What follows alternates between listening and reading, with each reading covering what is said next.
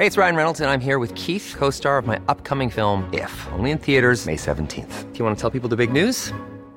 All right, I'll do it. Sign up now and you'll get unlimited for $15 a month in six months of Paramount Plus Essential Plan on us. Mintmobile.com slash switch.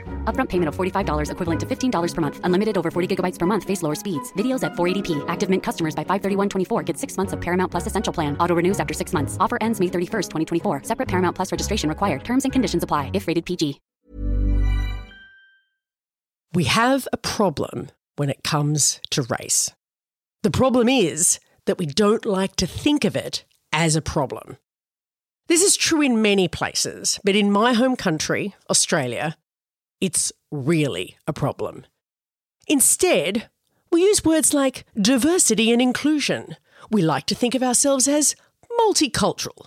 Or we stack the word racism in and amongst a list of other identity descriptors gender, sexuality, ableism, and racism. We do almost anything to prevent ourselves from having a direct conversation about race. Today's Changemaker chat is with Gloria Tabi. Gloria has spent more than a decade working on questions of race in the workplace. In her early working life, she experienced plenty of racism at work, and she has been drawn into doing something about it. She has written books about race, and she specialises in a social analysis of race. In summary, Gloria is not afraid to talk about racism. In this chat, we talk about what it means to think and act based on the need for racial equality. This is a conversation that needs a bigger audience in Australia.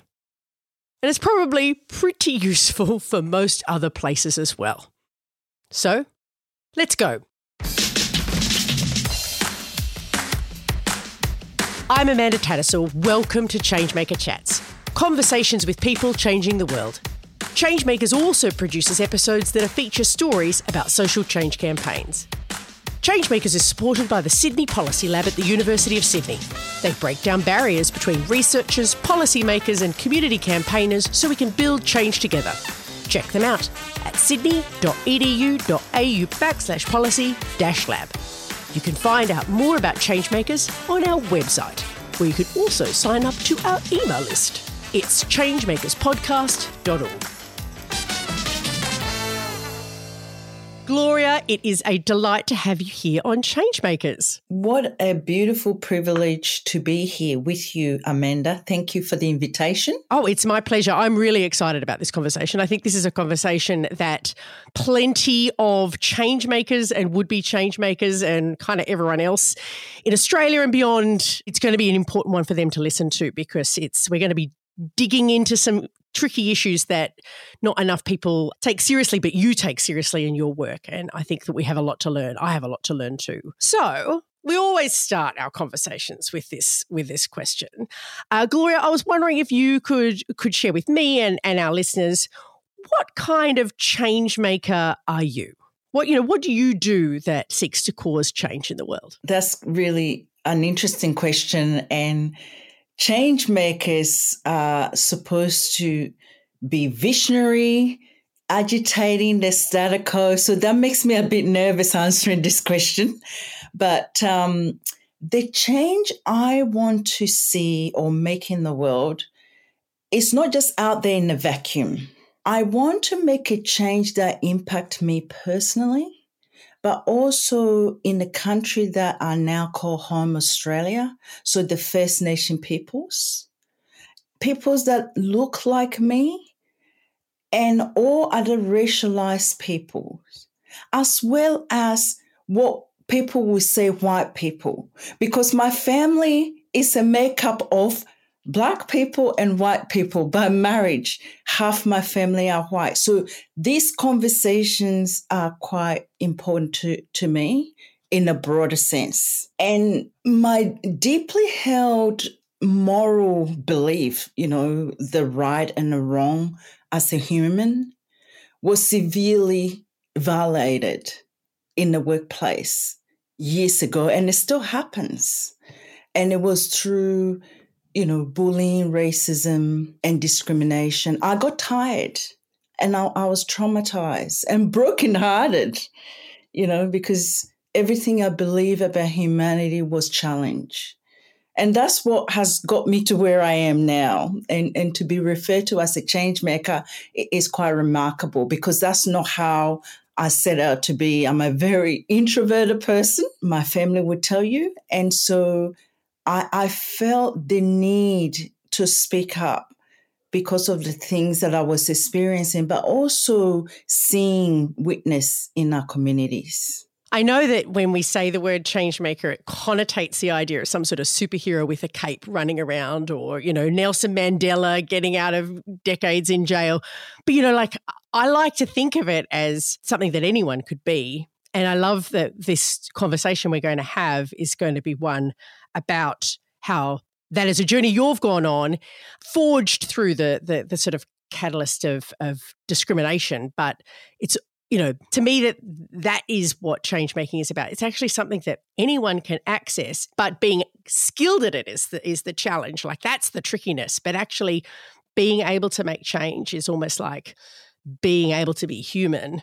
It's something that we're all capable of. It's just um, sometimes life throws a curveball to some of us in a way that invites us to to make change. And I love that. Um, well, I don't love that you've had to experience all the things you've had to experience that have brought you here to to the point of being a change maker. But I am honoured that you're going to be with us to share some of that experience. So, I mean, the obvious question is you've hinted at some of the why that sits behind why you do what you do. But I wonder if you could share, like, you know, our listeners can't see you they don't know know much about you. If you could just give us a bigger go back as far as you can that makes sense. Tell us the bigger picture about your story gloria and how you came to be to be working on on on questions around race and racial equity. I migrated to australia in the 90s so i like people to visualize the night early 90s even back then, Australia was becoming a multicultural country. So you could go to places and see different people of, of all backgrounds. And the idea was to go to university and having come from a country, Ghana, which was previously colonized by the British until 1957. So that's not very long ago. That's only 64 years ago, Ghana gained independence from the British rule. And by the time they left, the, the country was quite in tatters, if, if you would like to say that. Resources has been plundered, theft of resources. And so the country was at the brink of breaking and, and we've ridden with poverty. So young person growing up in a country like that, because sometimes people ask you where you're from. That's why I'm sharing this story is that some of us, we have to actually move out of our country in order to survive. Yeah. Um, because we are so poor not because we don't like to work and so then we are we are poor. It's just because that our resources been taken away. And so we actually don't have that much to to to go around. But not just resources. Able-bodied men and women and children were also taken. Yeah. And so you might call your forefathers you know your ancestry line, they are your forefathers, but our forefathers were made to be slaves elsewhere. And so when you look at country like Ghana, where and we share similarities to First Nation peoples of Australia, is that our, our culture is run down through oral, oral tradition. And so when all your able-bodied men, elders are taken away, how does actually culture just get passed down. And so we, we have to think about that. But anyway, we are not here to talk about the history of Ghana, but that's the country. But it's part of, of your history, right? Like I, I think it's important for me to understand, for our listeners to understand that, you know, we're not ab- abstract from our ancestors. You know, they're part of us for sure. That's right. And so that's where I've come from. And so, yeah, I went to university. Uh, Why did you choose Australia? Oh, because I, it was a, a, place I had a family here. Right. and I was able to, that's a really important question because a lot of Africans moving overseas for a better world, it can be quite a tedious work in terms of being able to even be given a visa because of the country we are coming from. Often visa application is double hard for us. And so, yes, uh, Australia was the place I could come to because I had family here who were able to um, sponsor me to come. And so that's why Australia was the country to come to. Yeah. And, you know, I, I had a, a lovely, I have a very nice, vivid, positive experience in Australian universities. I have lectures that taught me in my undergraduate that I'm still friends with. And so this is the kind of environment I was learning. It was different when I moved from the university into the workplace. And I think that's when, um, you know, the person that you are is in question and violated. That causes you to search deeply. And so that's why I'm on this journey because for the long time, I actually reduced what was happening to me in terms of racism to relational issues, you know, the name calling on the streets. I knew that the racism I was experiencing on the street was awful.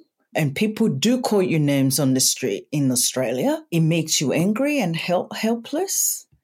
But then I, as I got older, I also noticed something else when I'm with great friends and educated, fun loving people, I was still faced with barriers. And, and although no one was calling me bad names or walking the other side of the street when I'm, I'm walking on the street, as a Black woman in Australia, I face barriers that you know, it could cost us a whole day talking about is securing employment, promotion, just navigating society became a, a constant battle. Is, is there, eh, can I just ask, uh, just to dwell on this just for a moment, because I imagine, and for me too, some of, you know, to understand what that's like. I'm a white woman, right? I was born here, I'm middle class. This is very different from my experience.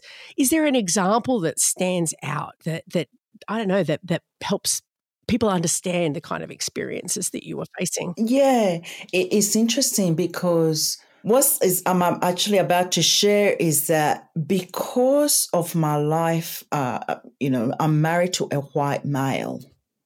And so my life is not just looking through a black woman's lens. I have the opportunity to see life on both sides of the coin, if you like.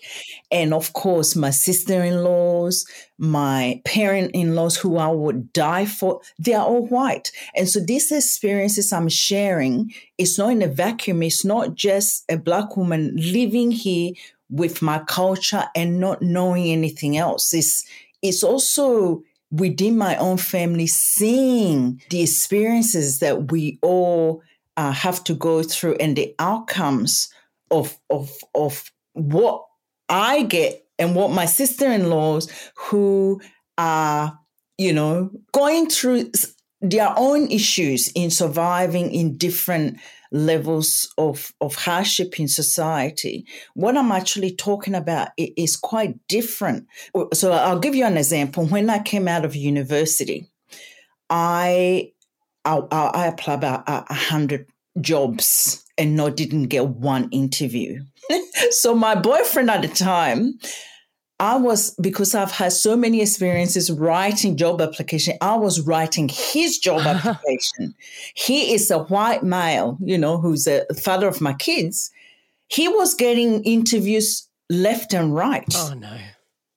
And and like I said, so you want example, that's actually one clear example. And and we were we will sit on the lounge and thinking about why you are helping me apply for these jobs.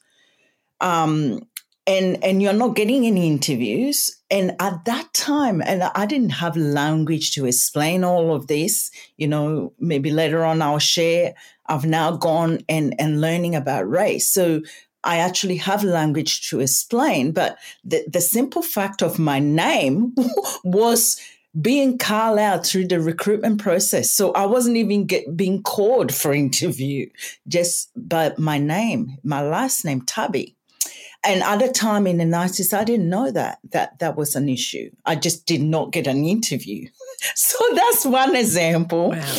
There was also one example that was really hit home for me. Still, I didn't have the words to explain it. I graduated with ecotourism degree. That was my first degree. So environmental management, and looking at tourism with a sustainable lens. Now, my boyfriend at the time, who will become the father of my kids, applied for a job in that industry. so I've got the skills, I've got the qualification. He did something completely different. I wrote the application because it was my area of, of, of study, so I could answer all the crack selection criteria. He got an interview and got the job. I applied for the same job. I didn't even get an interview. so, so it was quickly, even at that time, telling us that there was something that was going on yeah. that we we we weren't aware of. We we were in our twenties. We we didn't know what was going on. Yeah, how how did I mean? Part of me is like, how did you start to put this together? Mm-hmm. Like how how did how did you know like all these small and you know what could be seen as personal incidents? How how did you turn and and and see the bigness and the politics that that, that sat un, you know, that was guiding this constant racism. You know what I mean? Like just ad hoc, random, consistent racism. Mm. It, it was difficult, I have to say, because I didn't have language. I didn't understand what I actually blamed myself. Yeah. And this is what a lot of people that look like me do. But then eventually I did get work and and I'll explain how I got this work because it's really important. So there's two jobs I will explain to help the listeners to really start visualizing this issue. The first job I had was with Woolworths. So that was through university through a family friend. So a family friend uh, is white and they were able to help me secure that work. It was great. It worked around my university schedule in the bakery session. And I loved it because back home, my mom had a bakery business. And so to me, it wasn't just a job. It's like, oh my gosh, this is what I have grown up with, mm. you know, with my mom bakery. She employed few people. And now I'm in Australia you know, thousands of across the Atlantic in the country, and I'm working in Woolworths in bakery. So I loved it. I took it like, you know, duck and, and water and, and excel in the job. But what was interesting is because it's front facing, I'll be serving customers. And there will be people that will come to the bakery session that will refuse for me to serve them. they just oh will not God. let let me serve them, and they will wait till the the white co-worker who is busy serving other people because I'm on the shift with them. And um, there will be a group that decide I'm not going to be served bread by this black looking woman. And so then I will wait till the white person is ready. And that was the beginning of my understanding of what was going on. It's like, and it was frightening, Amanda, to be treated like that in public. It's all right for people to be racist, what they think or what they say far away, but to actually be in the workplace and someone looking straight at you and saying, I'm not going to be served by you. I would rather wait extra half an hour for that person to serve me. It was the most frightening experience anyone can go through as a young woman. Yeah. In Australia in the 1990s, not in South Africa in mm. the 1960s, right? Like this is we think if this is a time that this country thinks of itself as modern.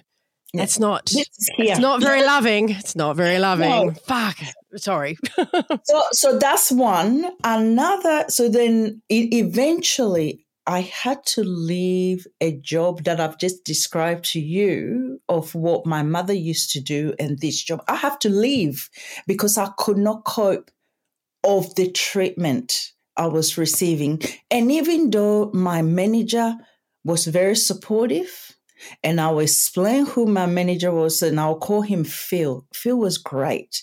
He was a baker that, if you look him on the outside, you would judge him. He had tattoos everywhere. You couldn't see his white skin. It was covered in tattoos with earrings, rough as guts, and and had you know. But that time in the nineties, used some coarse and harsh um, swear word in the workplace, but he was actually very supportive. Mm. He saw what was happening and he will counsel me and support me, put his arms around me and say, Look, we love you being here. And so he could see that. But so the the racism I was experiencing was actually customers coming into the shop that were doing that to me, not the people I was working with. But in the end, those customers experiences and the things they were projecting to me got got to me as a young woman. Yeah. And I had to leave that job and it was frightening. And you know what? That was my first time I had to go on what we call now the DOE, Centrelink benefit, because I, did, I, I couldn't work because yeah. what was happening to me. My second job was working in in the inner city and so just picture in the city of Surry Hills. mm-hmm. So for, for our overseas listeners, that's like a, a suburb that just sits on the fringe of the city. It's very trendy and cool with lots of sort of edgy cafes and fun, interesting businesses sitting in old terrace houses, for instance. Yep. yep. Just so if, if people don't know it. Yep, that's where I got the job. And this job was to actually help long term unemployed people. And straight away, I took to it because I could empathize with them and understand. I mean, I applied for 100 jobs and didn't get an interview. So helping long term unemployed people was like, oh wow what can i do to help you and i'll, I'll bend backwards to make sure i was supporting them the people that were presenting unemployed First Nation peoples, migrant peoples, people of color who have become long term unemployed. And so, you know, we talk about skill shortage. There are people right now in our country who are educated, cannot get work because the sign of their name or how they look or what their hair looks like. And so back in the late 90s, early 2000 is when I was working at this job. I got this job. The man that interviewed me is South African colored man. I'm explaining all this to try to help listeners understand what happens in Australia employment services. And so I was working in employment services. The man is a colored uh, South African, beautiful guy. The manager at the time, who is Chinese, was moving on to um, I think, a promotion with another organization. So that's how I got this role. I loved it and helping people. What I noticed was that when I'm talking to employers, and I don't know my accent, it's very hard for you to tell that I'm African. Is that correct? I, I don't know. That's what people tell me hmm. that when I'm talking over the phone, they can't tell that I'm African. So I, a young woman helping unemployed people, sending them to job interviews, an employer get on the phone with me, Aussie as Aussie can be, Aussie company. He says to me on the phone, do not send any abo to my workplace.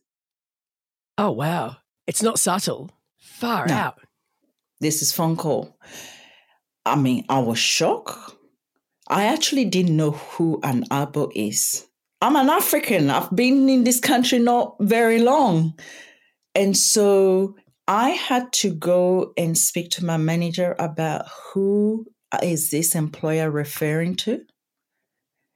And then they explained to me. I had no understanding of who Aboriginal people were. I haven't studied them. I didn't know who they were.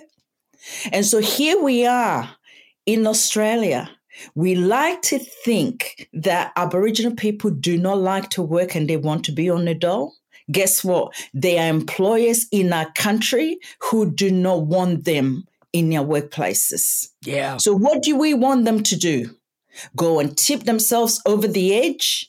Or what do we actually want for our First Nation people? So, this is what we are dealing with. In the late 90s, I've been told not to send an abo for a job interview. When I came home and I told my white boyfriend at the time, he wasn't shocked. He said, Australians are very comfortable being racist. And, and so this is what we're living with. And it was shocking to me. And so these are the, my formative years in this country, and this is where I am now.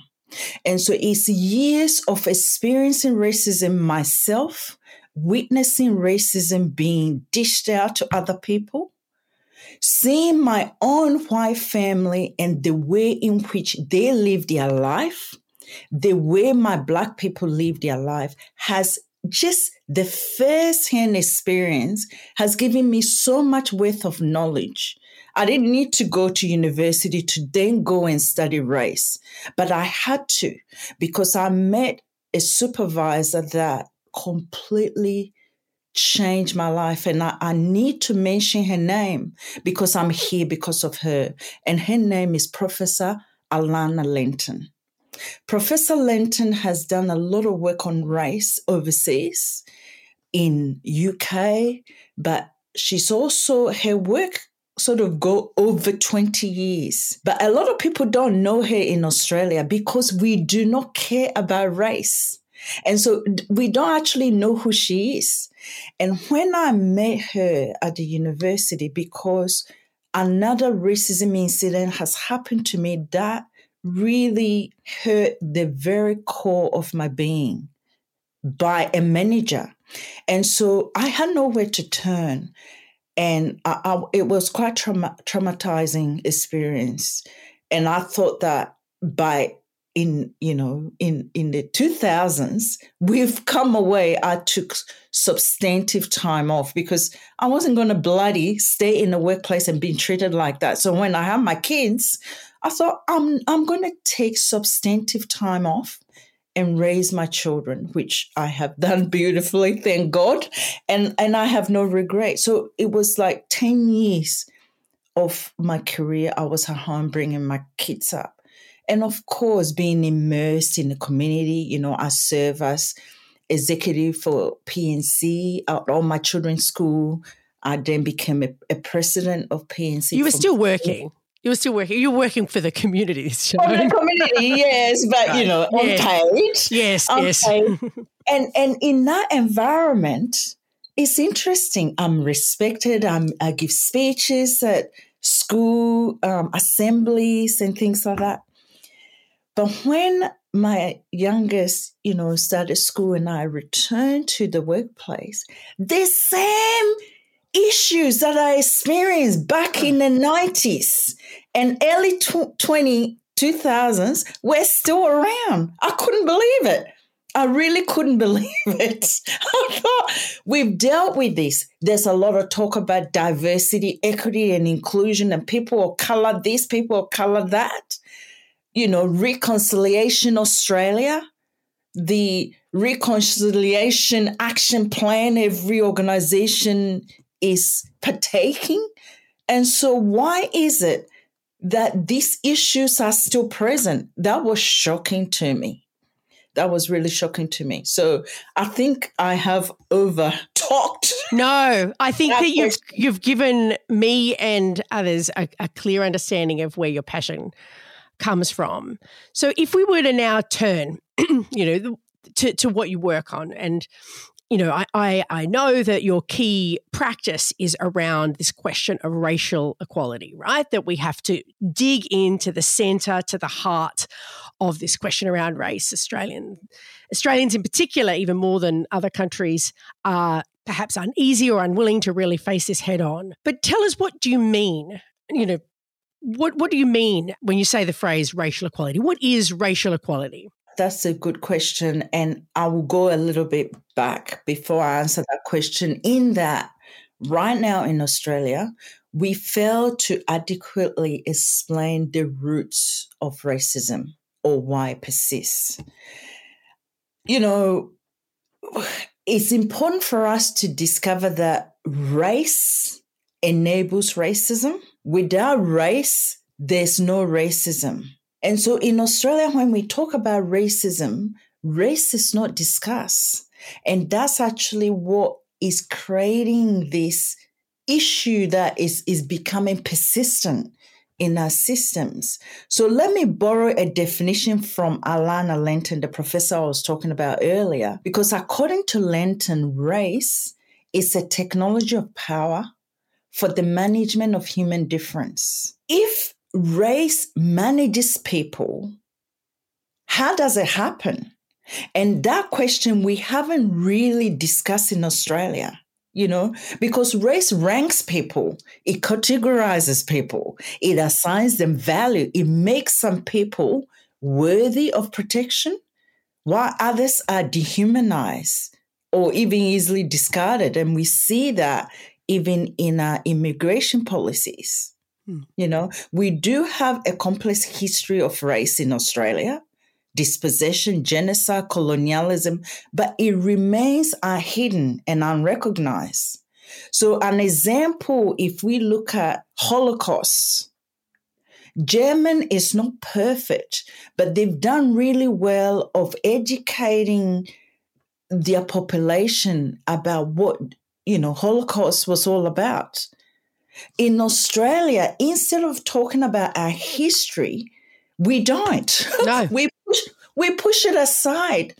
And push by pushing it aside, it doesn't just go away with multicultural. We, it's like it's like we try and pretend that everyone's the same, yeah, and equal. We're equal. It's fine. Don't worry about it. But actually, that's if, if we've got a system that's trying to manage and, and rank human difference, pretending that we're equal is actually just going to maintain the hierarchies and the prejudice. That's exactly right. That's right. We don't recognize race, but it's practiced systematically in our laws, in our economic politics, in our job processes, that. in work, at Woolworths. Like the, the, dozens of examples you've given are a, a drop in the ocean of examples that are experienced every day. Okay. And so, in order to have racial equity, because of the racial structures rooted in society, equity is difficult to reach without the dedicated effort to actually understand the system of disadvantage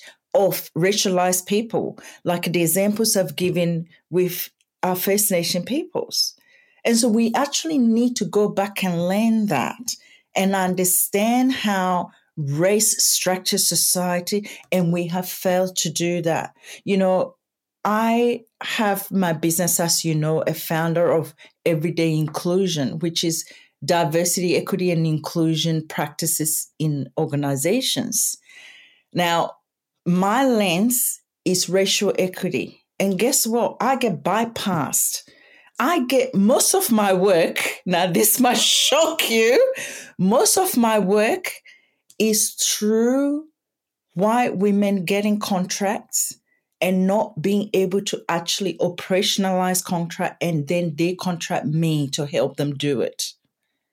Right. Organizations to this day in Australia do not engage qualified Black people with the knowledge and the live experience to actually do our diversity, equity, and inclusion. And we are actually bringing this country backwards rather than forward at the moment. And it's frightening what I see out there because we have a history of the Cronulla riots. Back then in the 90s, we weren't as educated with Black Lives Matter and everything else like we do now. But we haven't progressed with our understanding of race to this day. And half of us or our parents are born overseas. So it doesn't look good for us in Australia. No. And I mean, look, Uh, what I also think is really profound in your analysis, like in your, in your is is that in order for us to understand exclusion on any form, we need to understand racial exclusion, right? So, you know, I've got a family full of neurodiversity, right? We're all neurodiverse and we've all got these different forms of exclusion happening in our lives. And what I think is quite profound is how you're making the argument that, you know, we could go off and try and mop up the kind of exclusion that, say, my son experiences at school for being autistic. But, you know, we're only going to get so far if we don't actually address the, the deepest form of exclusion that we've got going on in society, which is around race. Tell, talk to us a bit about that. Yes, it, it's incredible because in society, society is structured, whether we like it or not, and is divided. We have, you know, gender, sexuality, we have race, we have ableism, age.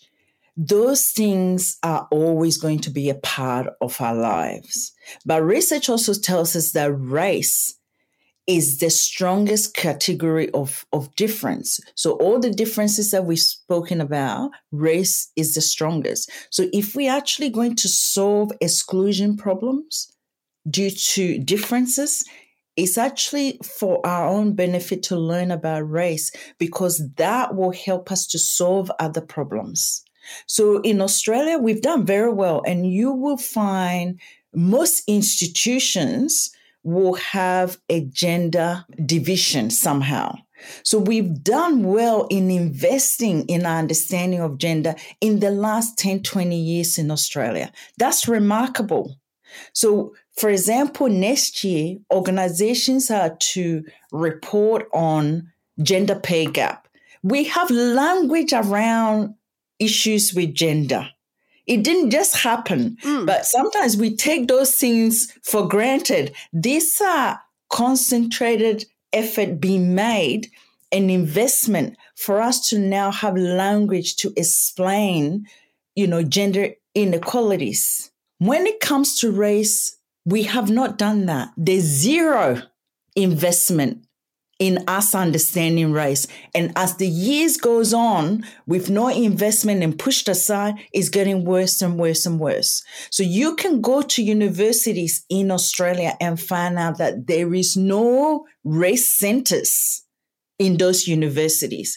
When you compare this to say UK and US, they do have race centers. Do they have racial problems? Oh, yes.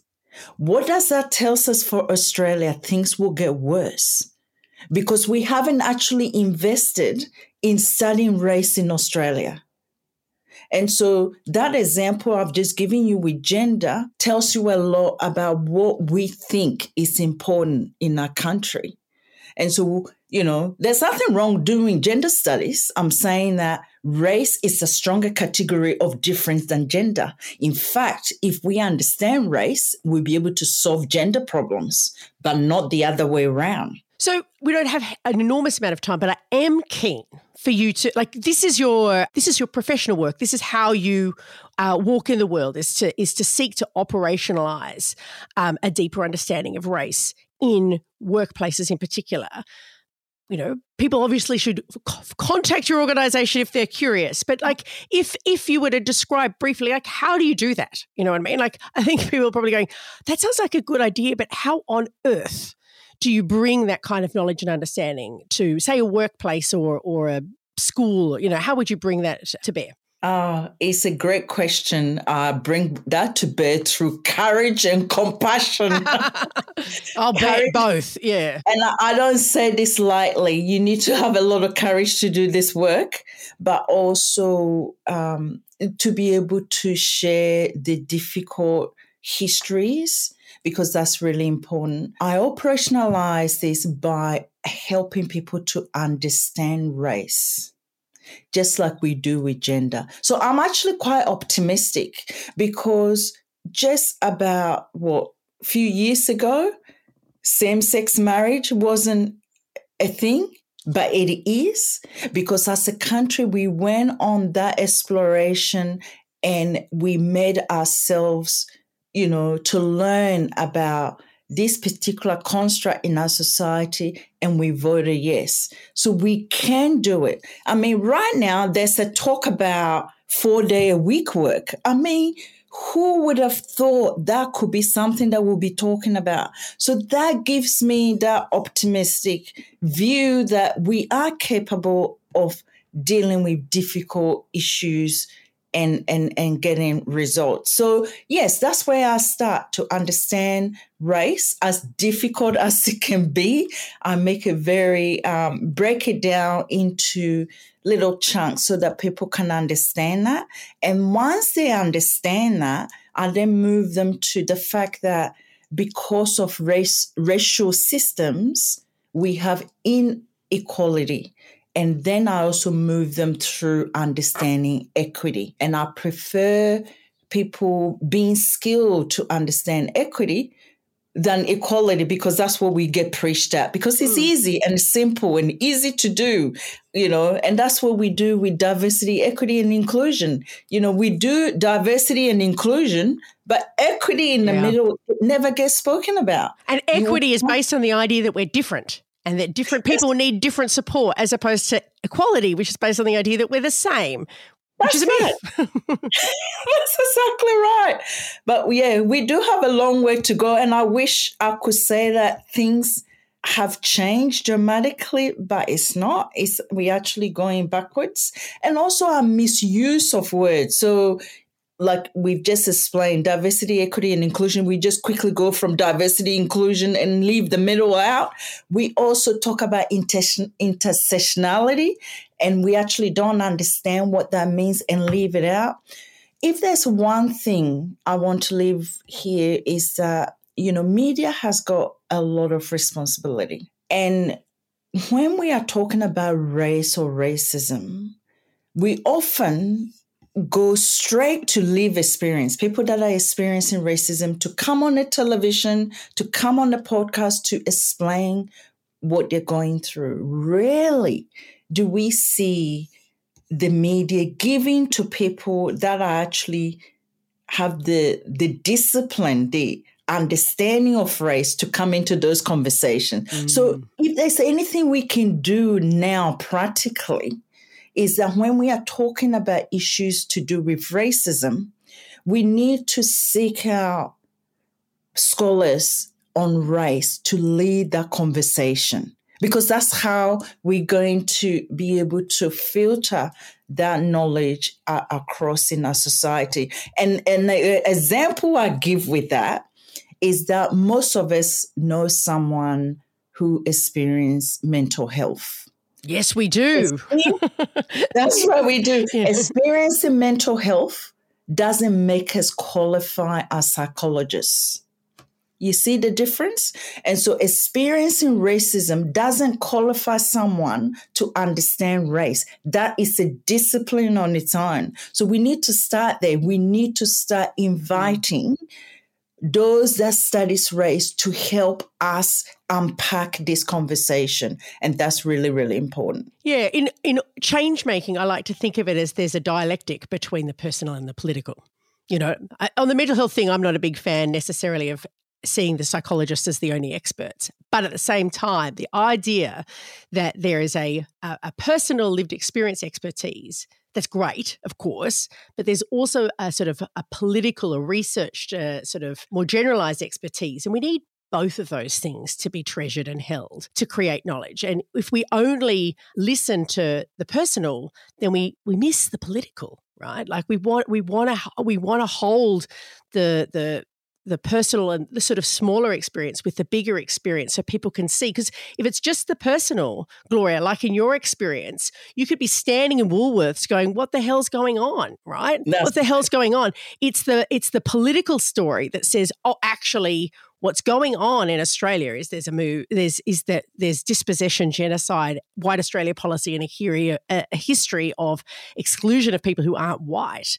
That's what's going on, and that's what you're experiencing Woolworths. So I, I, really do see. I like this is me just uh, agreeing with you, I guess, but using different language to sort of go. This this dialectic that you're talking about is is so important in the process of change because if we only see the personal, we miss the political. Well, it becomes sharings of stories. Yeah, it helps us, and and don't get me wrong, live experience give us a window into the experiences that we're we're going through but that alone is not enough to move us from hearing the experiences into knowing precisely what to do about it. Mm. When live experience was coined, it was coined by a black psychiatrist, actually. Live experience first came into our vocabulary through Fanon. And he used that. And this is what I was talking about misuse of language, like intersectionality, woke is one of them, but live experience has been butchered. It's not actually what it's meant to be. Fanon was explaining to his patients that what you're experiencing, you're not going crazy because it's racism. Be really aware of your live experience. So you do not blame yourself of the things that you're going through as you being delusional that they're real. That's where live experience come in. It was never used for us to use it as a ways of dealing with the issue. And so see how language and our understanding of it is used nowadays. So it, it doesn't help us to move on. We need the actual understanding of the structure in order to dismantle. And you probably heard the word dismantle. That's actually what we need. Mm. We need to rethink, like we are rethinking how we do five days a week in, in workplaces. We need to rethink how society is organized. Live experience is not going to get us anywhere. Well, also, not only is it not enough intellectually to be able to understand the problem, only having people with lived experience is not going to be enough politically to build a movement, right? We need a broad based, interesting, creative movement where people change in the process of their relationships. I think of I think of that in terms of even even even feminism, the beautiful women's movement, right? We also have to change men. Men need to be allies as well. You know, so if if the movement is defined only by people with lived experience, it's too it's just going to be not enough, as well as being, narrow. yeah, in so many different ways. It's so helpful to talk with you about this. Okay, final question, Gloria. Final quick reflective question. So you've done an enormous amount of work in this space and we have only got a glimpse of of some of that powerful work. But you know what is what is the biggest learning what is something you know if, if you what is something that really sticks with you about mm. about making change from from all of this work around uh, racial equity? That the work is huge. and I'm not saying this facetiously, you know, as a Black woman with lived experience that we've talked about, with research, I still struggle to get those big ticket contracts that some of my colleagues get just simply by being white. And so the work is huge. Organizations still prefer someone with you know similar backgrounds to to be doing this work even though they don't have the skills. And so it, it is hard but i'm also optimistic. Like i have said i'm optimistic that we are a country that is developing and we've gone through a lot of changes and some of the most difficult conversations like same-sex marriage we were able to go through it. So in the same grain, I know that race, we will get there. We will eventually get there. When is the question? And, you know, we can't get there quick enough, especially around this time.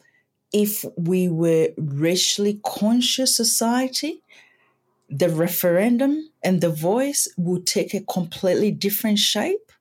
And it's really difficult to see where the stories is going. No one I know that is skilled in race ever been invited to be talking about this. And it's almost, you know, we're almost to the end of the line. And so it is really difficult to sit and watch how backward we are when it comes to race and just sit still and just let it unfold.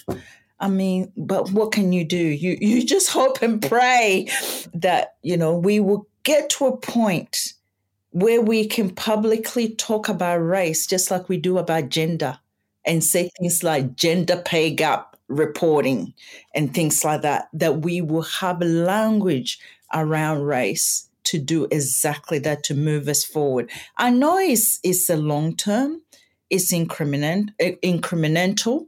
I understand that. And so self education, compassion, like I talked before, and willingness to confront our own biases and privileges along the way and and to be a change agent to seek to understand the problem but also use the privilege to dismantle a little bit of those structures around us and so i always think think locally and then go broadly and nationally. And we can all do a little bit. Yes, we can.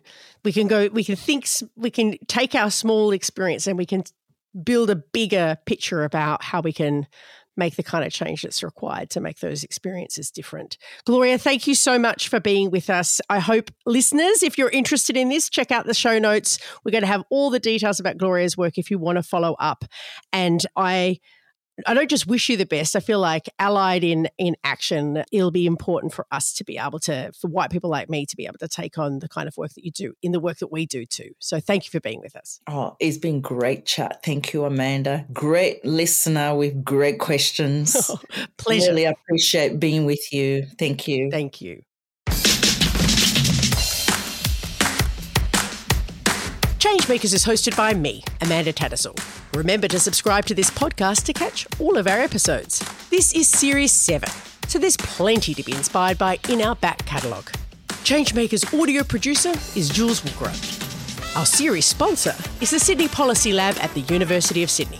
They break down barriers between researchers, policymakers, and community campaigners so we can build change together. Check them out at sydney.edu.au backslash policy dash lab. Like us on Facebook, Instagram, and threads at Changemakers Podcast. We're on Twitter slash X, whatever, at Changemakers99. And I'm there too, kind of, at Amanda Tats. And you can also check out changemakerspodcast.org for transcripts and updates on all of our stories. And don't forget to take a look at the content from our organising school if you want to take a deeper dive into the art of change making.